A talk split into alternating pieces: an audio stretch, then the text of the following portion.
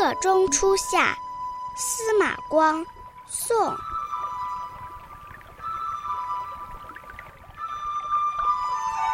四月清河雨乍晴，南山灯户转分明。更无柳絮因风起，惟有葵花向日倾。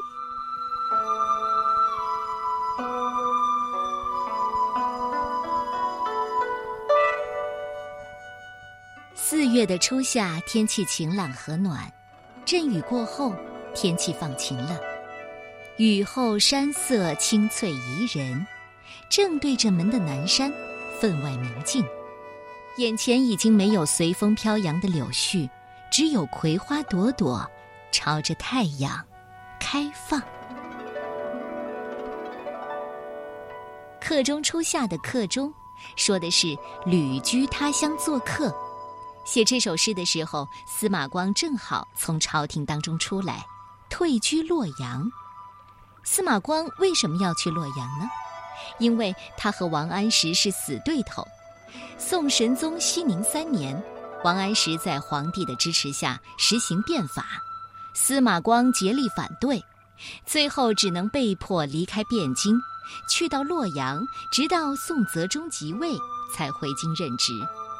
这首诗的后两句柳絮和葵花的对比带有讽刺的意思。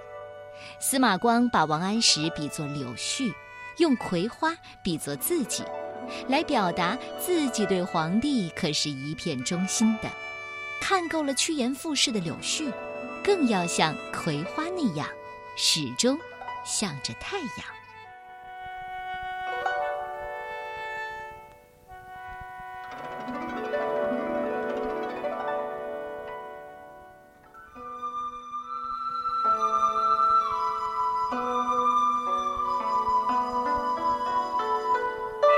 客中初夏，宋·司马光。